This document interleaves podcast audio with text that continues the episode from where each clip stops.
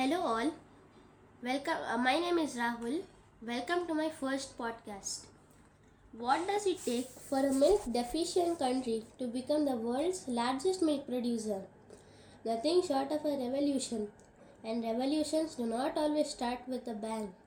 Some are born quietly, often in the unlikeliest of places, spearheaded by the unlikeliest of people. India's milk revolution began in a small, dusty town of Gujarat, sparked off by a man who had absolutely no interest in dairying and had, in fact, landed there by a simple twist of fate. He ended up dedicating his best years to the cause of Gujarat's poor milk farmers and spending his whole life ensuring that our land flowed with milk, if not honey.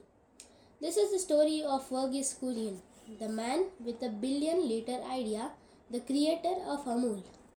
Any conversation around milk cannot ignore the contribution of Verghese Kurian, aptly named the milkman of India and the, the father of white revolution. Every year on World Milk Day, Indians remember Kurian for his contribution.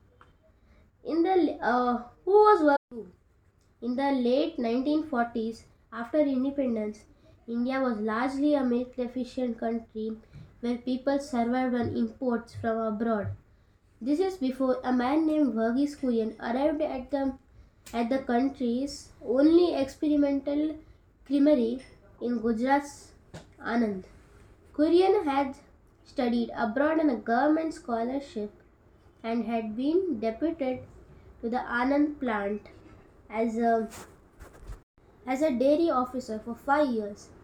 Indians were heavily reliant on imported milk powders from abroad as a popular belief during that time was that buffalo milk was uns- unsuitable for uh, producing any dairy products, be it skimmed milk, uh, condensed milk, or cheese.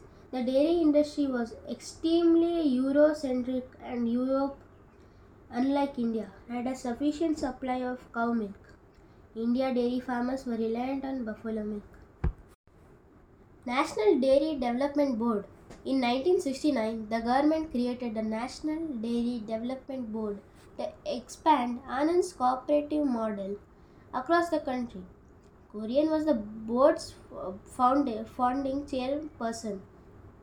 This came to be known as Operational Flood and White Revolution, for it turned India from a milk deficient country to a sufficient one, and on July 18th, Amul's turnover surpassed rupees 50,000 crore.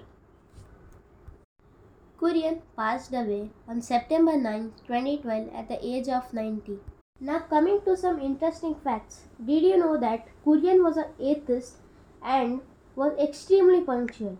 Did you know that India was the first country that converted buffalo milk to powder? Thank you everyone for listening to my podcast. Bye.